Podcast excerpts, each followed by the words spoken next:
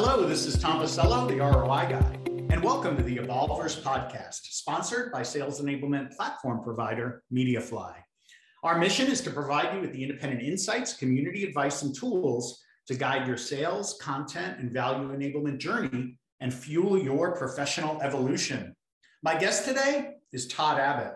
He has been the Chief Executive Officer for Insight Squared and a seasoned executive leader he served prior as couple EVP Global Sales and Services for Mitel, Chief Revenue Officer for Spirion, President and CEO of Telly, SVP Sales and Marketing, President of Field Operations for Avaya, also at Seagate Technology, Symbol Tech, Cisco, IBM.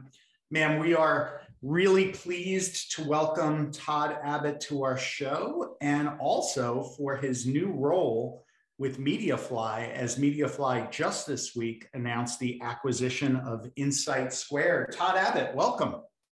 Good to be here, Tom. Thanks for the opportunity. Awesome. And as a seasoned sales leader, you've been responsible for forecasting revenue performance. um, you know, what did you use in the past? So at past companies to do this? And then what do you see companies doing most often to t- today to develop their sales forecasts and understand their revenue performance? Uh, well, get right into it with that big open-ended question out of the gate. I love it, Tom. Um, yeah, listen, what I've I, have i have done uh, over the years is what a lot of B2B sales leaders have. I don't think I'm unique. We've all relied on this roll-up process that mm-hmm. uh, is clumsy at best. Uh, a lot of spreadsheets, Google Sheets, whatever the case may be. Uh, an ops team that is spending an enormous amount of time uh, working with the different regions to, to get the data in the formats where we could assess it, inspect it, interrogate it before I rolled up a forecast. Mm-hmm. Um, that, that what's changed over the years is that the dependency on the forecast being accurate has become an even shorter fuse to job tenure. Mm-hmm. Um, you know, as we've got, as the market's gotten more competitive, as uh, the capital markets have driven more accountability to the CEO, everything rolls downhill. Um, and it, the, it is a term of employment for a CRO to, to be accurate with the forecast. You get maybe one, maybe two at the most.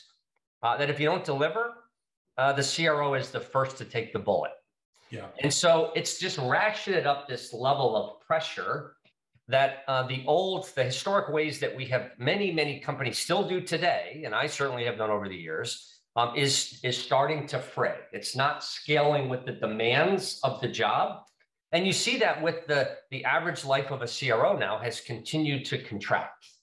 Uh, I mean, the life of a CRO in a medium and small PE VC backed company is now 16 months. Wow. I mean that that is a short fuse. As yeah. a public company, it's closer to three years, um, but it's it that is also contracted, and so you know the the whole driver behind that is that we've never really put into systems to bring more data fact-based analytics into the forecast. We are still using way too much judgment from our years of experience with mm-hmm. what do i believe on what's being rolled up who do i believe into managing this portfolio. And so it's typically a lot of of a few small people getting around the table at the beginning of a month or quarter. What do we think? And what are we going to roll up uh, and that just doesn't fly when markets underneath are changing so dynamically. Mm-hmm. It has to change. The good news is technology is now bringing some things to, to market that, that will allow that change to finally take place. Awesome. And Todd, I call it voodoo forecasting. It's basically yeah. kind of rolling out the, the chicken bones and the entrails and, you know, trying to decipher it. And for a top down kind of leadership, it, it can be difficult to do that from just the the uh, information that is provided and is available to you, a lot of it is gut feel and intu- intuition. A lot of it is spending a ton of time with the group rolling up data into spreadsheets, which is ineffective and sometimes error prone. How many times have you found errors in those spreadsheets, right? Believable. and then the probably the worst, when you think about it bottoms up too, this isn't working, right? You're the seller. And what is the most dreaded call of the week?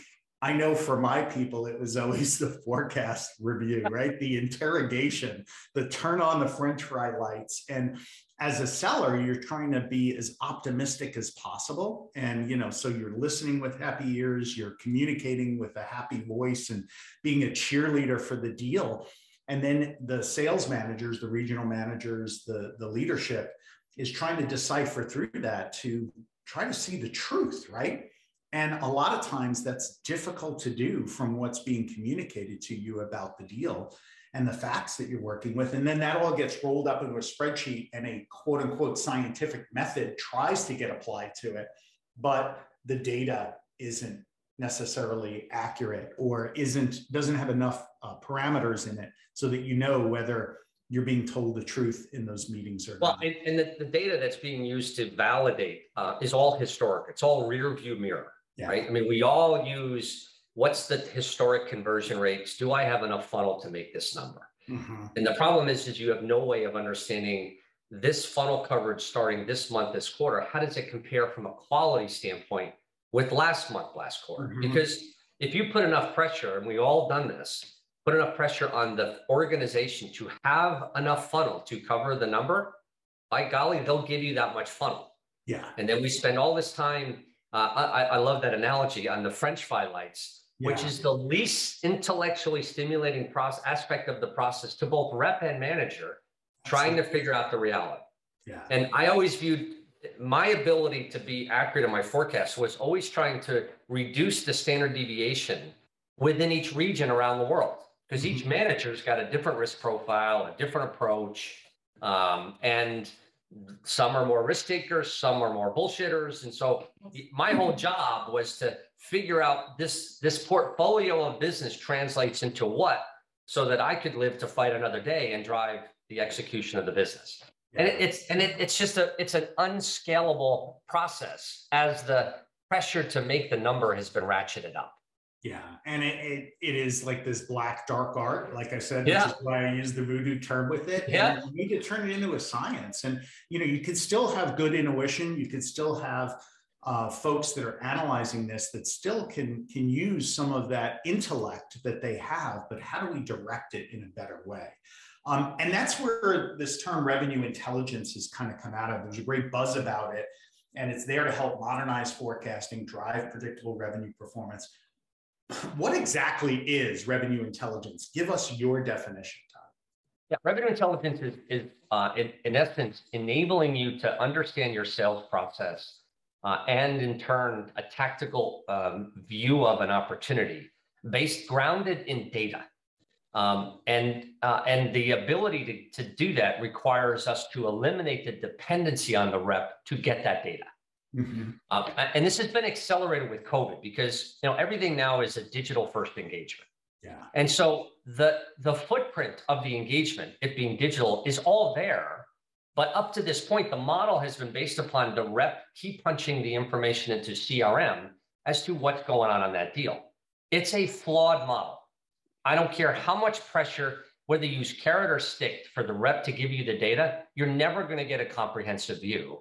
Mm-hmm. And so we've never been able to realize this opportunity to ground the discussion on analytics um, because because of that dependency. So, so now let's get the rep out of that. Like like I, first of all, your best reps are the worst at putting in data, and you typically give them the most latitude because they execute. Mm-hmm. And if mm-hmm. you put more administrative burden on them to keep everything up to CRM, they'll leave because they're frustrated and you're taking time away from selling. When in fact, you need their data the most, right? Yeah. And so revenue intelligence is about getting the engagement profile and into a system that then forces all functions in the company to deal with the realities of what is the sales process? What marketing material actually works? What, what, what competitors actually create the most burden?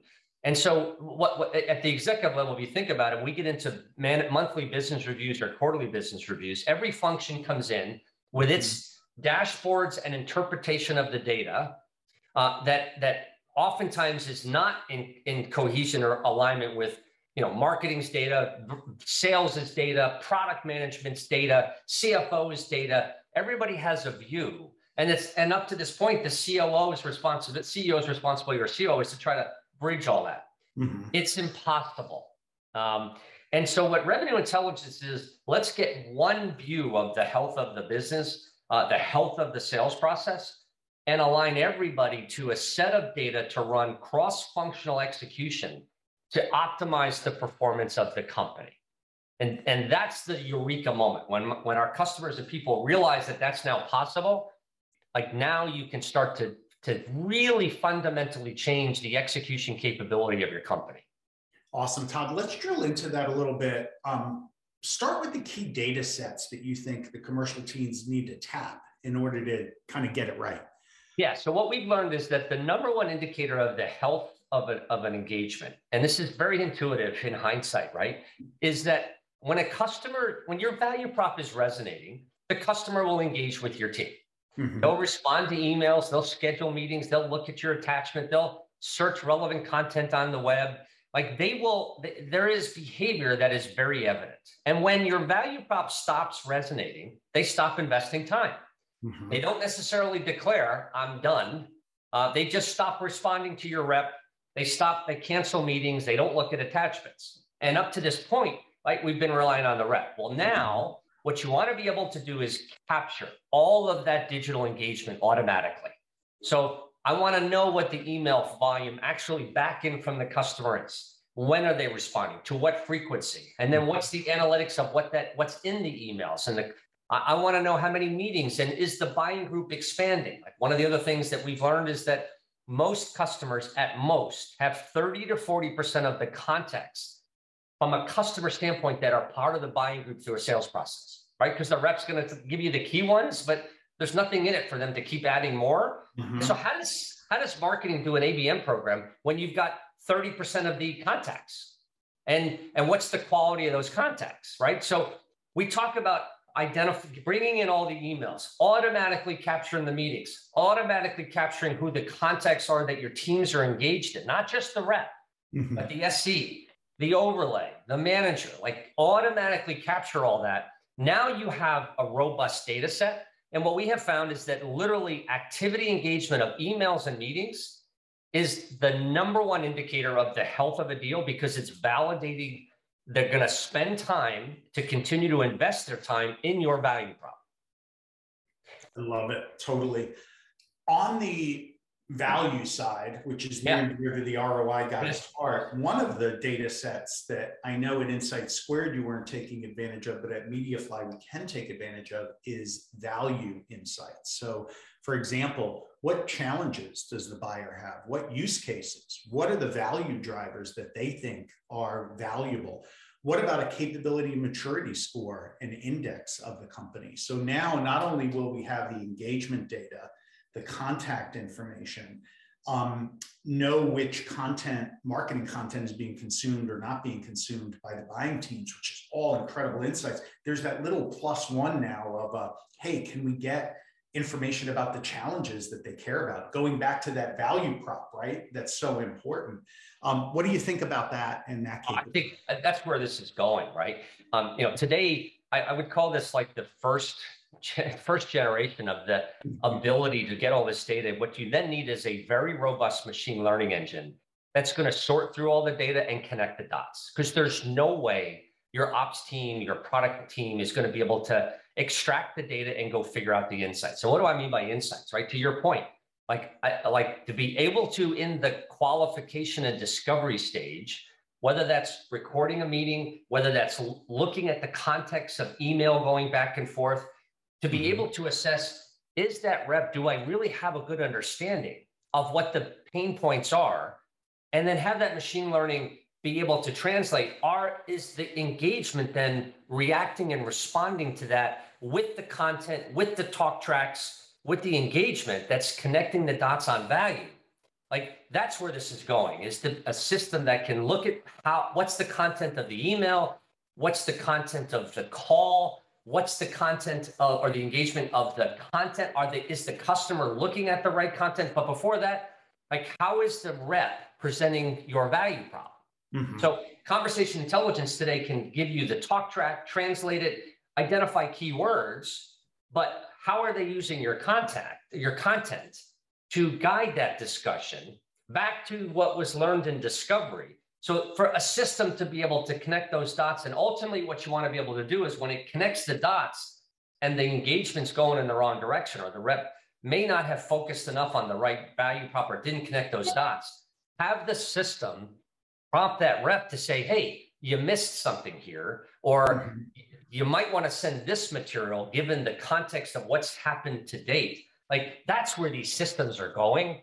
Um, and and I couldn't be more excited about the ability to leverage uh, a robust infrastructure to connect the dots for the rep to better manage the deal or manage his, his or her territory. Because you know, CRM was supposed to be a territory management system. It never was, right? It's a database tool for companies, for executives. Um, but now the system's going to be able to say, hey, it's been two weeks since you've heard from that customer. Uh, now, good reps have it in their head. Yeah. But how do you get everybody to be that good? Yeah. Prompt the rep. You know, statistically, when you haven't heard from the customer at this stage in two weeks, you probably want to ping them. And this might be the best contact to ping them with to get them back on the phone with you. Right. Yeah.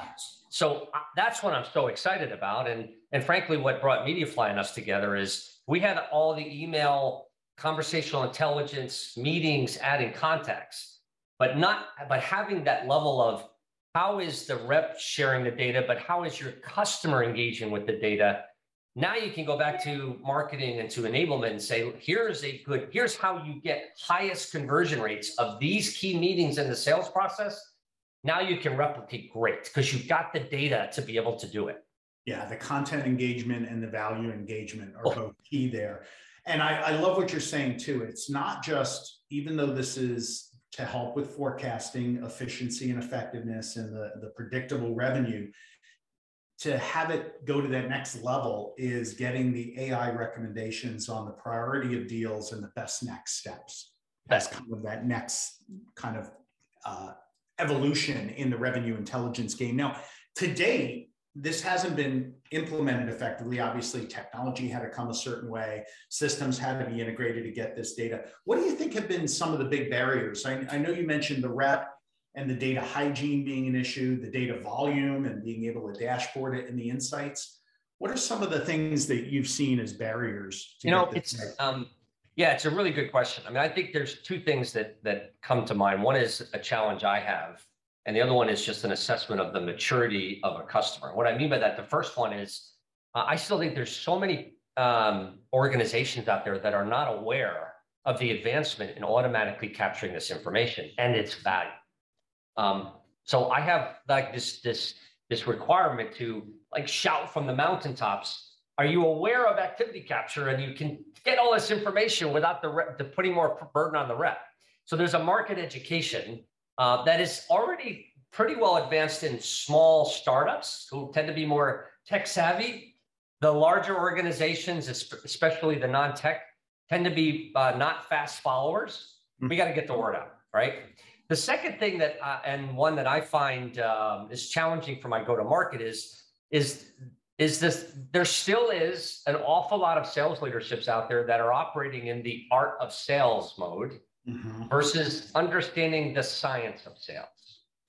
Um, and so there are, I can pretty much tell when I engage a customer, the eyes start to glaze over pretty quick.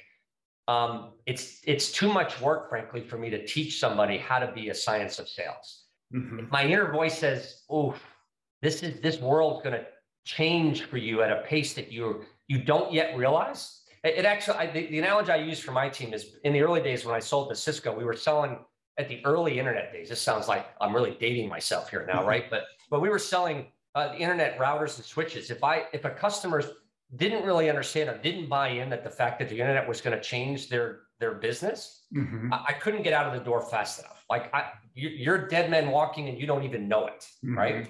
Now it's not quite that far, but but if you're an art of sales type today, it's going to be really hard for you to be effective in your job.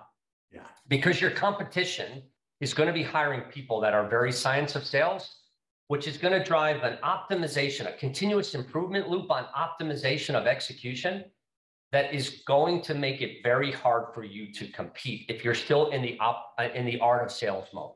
Yeah. So this job, these professions, both revenue ops, sales ops, and CROs, um, this world is about to get really upended. And my what my biggest obstacle is differentiating very quickly. If you're an art of sales, You may be bringing down the average age, average tenure in a job if you don't adjust. If you're there or want to adjust, I'll invest all the time in the world with you because you're you're not going to have a choice. Just like those mm-hmm. customers didn't have a choice to get on the internet, whether they realize it or not. Like the, the the the job is going to be disrupted, and you can't fight it, and you can't art of sales around it. You will not execute. Yeah, completely agree. As good as an insightful, intuitive person as you might be, you know the voodoo is going to give way to the science and the data leverage and i love the data capture aspect as well because how many organizations have salesforce day or salesforce morning right literally it's a data hygiene four hours six hours eight hours where they're just trying to get the sellers to do what they need to do that's right about having that time back that's right having the accuracy around it from data capture and how much time is spent chasing people down so that I, as a CRO, had a clean funnel, clean forecast. So when I sat down with my CEO and my CFO, or had to get ready for a board meeting, everything was up to date. Sales ops, revenue ops is always chasing people down. It's such a waste of time. Yeah, completely agree. Now we talked about the merger with MediaFly, particularly that you know at MediaFly we had the sales enablement, the content enablement, the value enablement um, data and information you had the database, the insights, the dashboards. Talk about the merger, why this is so important, why it's occurring now, do you think, in the marketplace, and what this means going forward?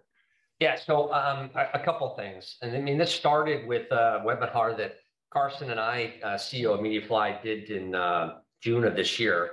Uh, we had been engaging for a couple of months and um, up before that and said, wow, like we see the world in very similar ways. Mm-hmm. Um, I, I did not, I was not aware of the advancement in technology to really be able to get the level of analytics on how a customer is engaging with content and, and, and how they're forwarding it and how others are engaging it. And immediately connected the dots to me, like as a, as a sales guy at heart, like if I knew coming out of the last meeting or going into a meeting that the customer was engaging with the content, had gone back to it, was looking at value, like it would change the agenda for the meeting. Yeah. Versus if I knew that they looked at it, you know, opened it and went a second, a second, a second, they really didn't look at it. Okay, I don't even need to ask you, did you look at my attachment? Like I, I because the customer's going to lie and I know, like I just, I, it's going to set my agenda, right? So it just kind of blew me away to say, how the customer's engaging to a rep to be able to to to orchestrate my engagement process like wow that was that was really cool stuff. Um, and so it, it, the dots connected for both of us. Um, and so why now is that the this the tech stacks are starting to consolidate. Yeah. Like what people are realizing is i've i have i've deployed so many different point products to my tech stack. Conversational intelligence sequencing tools um, uh, uh, sales enablement tools, forecasting tools, dashboarding tools. All these tools are creating a set of analytics and data that it's impossible for ops to pull it all together. I had a mm-hmm. customer of the day who had three of these systems and had three three health scores on the deals and all conflicted with each other. And they're like, how do I make heads or tails of this? Mm-hmm. And the answer is, Mr. Customer, you, the only way you're going to is if you recognize that this revenue intelligence is a architectural platform that that if you want to continue to get the, the solutions from the point products, the best of breed, that's fine. But mm-hmm. you've got to get the data into a into an infrastructure that is not going to rely on the old ways of somebody in ops doing an export and trying to figure out what all these these databases combine mean. The system, data is too voluminous, mm-hmm. right? We're adding about 10 times the amount of, of data in an op record with our activity capture. Yeah. Multiply that by how many deals in your funnel. There's no way a manual process and export is going to be able to do it. And so you need an infrastructure that's going to take all this together and it's going to force a consolidation of the tech stack and it's happening. Mm-hmm. The amount of acquisitions and mergers that have taken place in the last 12 to 18 months in the sales and marketing tech stack is, is higher than any by a huge factor mm-hmm. and it's just starting, right? So what's happening is the markets are coming together to figure out who can do it all. What mm-hmm. architecture is going to enable us to do it all? And at the end of the day, you either have to uh, consolidate or be consolidated. Um, and and and these this is a natural consolidation point. Uh, we're the first in the market that has this level of analytics um, and an infrastructure. This is what we've been building is an infrastructure that's going to scale to whether or not you want to continue to rely on point products or you want to start to pull it all together. That's your choice. Yeah. I tell customers all the time, it's not a matter of if, it's a matter of when. And you may not think you need to get there now, just like that customer didn't think he needed to get ready to the internet then. But I'm telling you, you're going to need a, an infrastructure because the data is too voluminous. You're not going to be able to do it the traditional ways. And so that's that at its heart was what drove me to go figure out was I going to do a big round? Was I going to look to sell, or mm-hmm. was I, or or what I, was I going to consolidate? While we're being bought, this is very much from an architecture standpoint a consolidation that I think is uh, is positions us incredibly well to do more integrations, acquisitions, and be a major player in the space. I agree because sales enablement on its own, very effective. Content enablement to improve the engagement, very effective. Value enablement, kind of what how I got to MediaFly, very effective as well. Now you've got this revenue intelligence underpinning that will help to collect all of the data from all those solutions plus others, email, conversation intelligence, ABM, combine it all, and then drive the what's the next best sales enablement step? What's the next best content enablement step? What's the next best value enablement step? I, I just love the vision and uh, can't wait to help execute on it with you todd. Um, you know a lot of folks are listening to saying all right that's all good and fine. Um, i got a commercial team. How do i get started in revenue intelligence? What do you think is the best way to kind of start to approach this I think the first thing you, you, you, have to do is have a strategy around automatically capturing the data. Mm-hmm. Like that is the starting that's point. The focus. It's on the data capture then, right? Just and that's a really light lift. That's basically an integration of your email calendaring system with CRM. Mm-hmm. Like we do that. Um, uh, and then the first thing we would do is help the customer understand what does your sales process really look like Mm-hmm. Uh, so when we go in, we'll go back 15 months and, and augment all of the records in Salesforce that you closed, won, and lost. And you want to be able to identify the insights. And by insights, what are the characteristics that are present when you win versus when you lose? I'll give you a couple of examples. Um, I, I, talked before about numbers of contacts. Do you really know what the ideal buying group is when you win? Hmm. Most of my customers have no idea because you only have 30 to 40 percent. Yeah. Right. So when we go in, we'll go back and we'll add all the context up that aren't in CRM today that your team actually engaged in when you win. What's the what's the buy group size compared to when you win versus you lose? Now you have a reference point to look at every deal and is this deal single threaded or not? Mm-hmm. Right. Um, and so, uh, uh, ideally, what, what what we have found is that every sales process has two inflection points. I've never seen more than two. These are two points in the process and when I say the process, I don't think in terms of sales stages anymore, mm-hmm. because sales stages depend upon the rep putting it in the stage, and they they're horrible at that. Mm-hmm. They're, they're, horrible. There's nothing in it for them. Uh, and so I have translated to thinking in terms of where am I in the number of meetings? Mm-hmm. Because I know, example, in my commercial business, I know that the first inflection point is getting everybody, getting the customer past the fourth meeting. What's happening in meeting one through four, through four is there some qualifications? There's some discovery. The customer is probably bringing in two or three more people, uh, and they're getting comfortable that they're going to sponsor you to more of the buying. Mm-hmm. I don't. I, my win rate below four meetings is virtually zero. There might be a couple of bluebirds, but I got to get past meeting four, uh, and then I know when I get the key decision maker, which for me is a CRO, that typically happens at about meeting seven and eight. If I can get to meeting seven, I win 75% of the time. Mm-hmm. So, like, that was an aha moment for me. Yeah. So now you start to think about, well, what is my rep, my reps doing in meetings one through four when they convert versus when they don't? Mm-hmm. And I want to know every deal in the funnel that just had a meeting four last week with no fifth meeting scheduled. Let's look at the activity engagement. This is where I want to know how did the are they looking at the content? Like, like now, now you can see very quickly the system is going to identify look at these, are these stalled deals or not?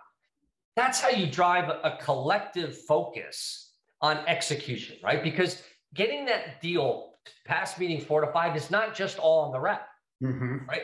what marketing material works when I get there versus versus marketing saying, look at all this great content. Well, it's actually look at what actually has an impact, right? Um, field enablement, like go figure out the guys that are guys and gals that are getting this and go give me an enablement program to help everybody execute at that level. Mm-hmm. Um, a, a, good example on product, like I've had many cases in my experience where product says you should never be losing.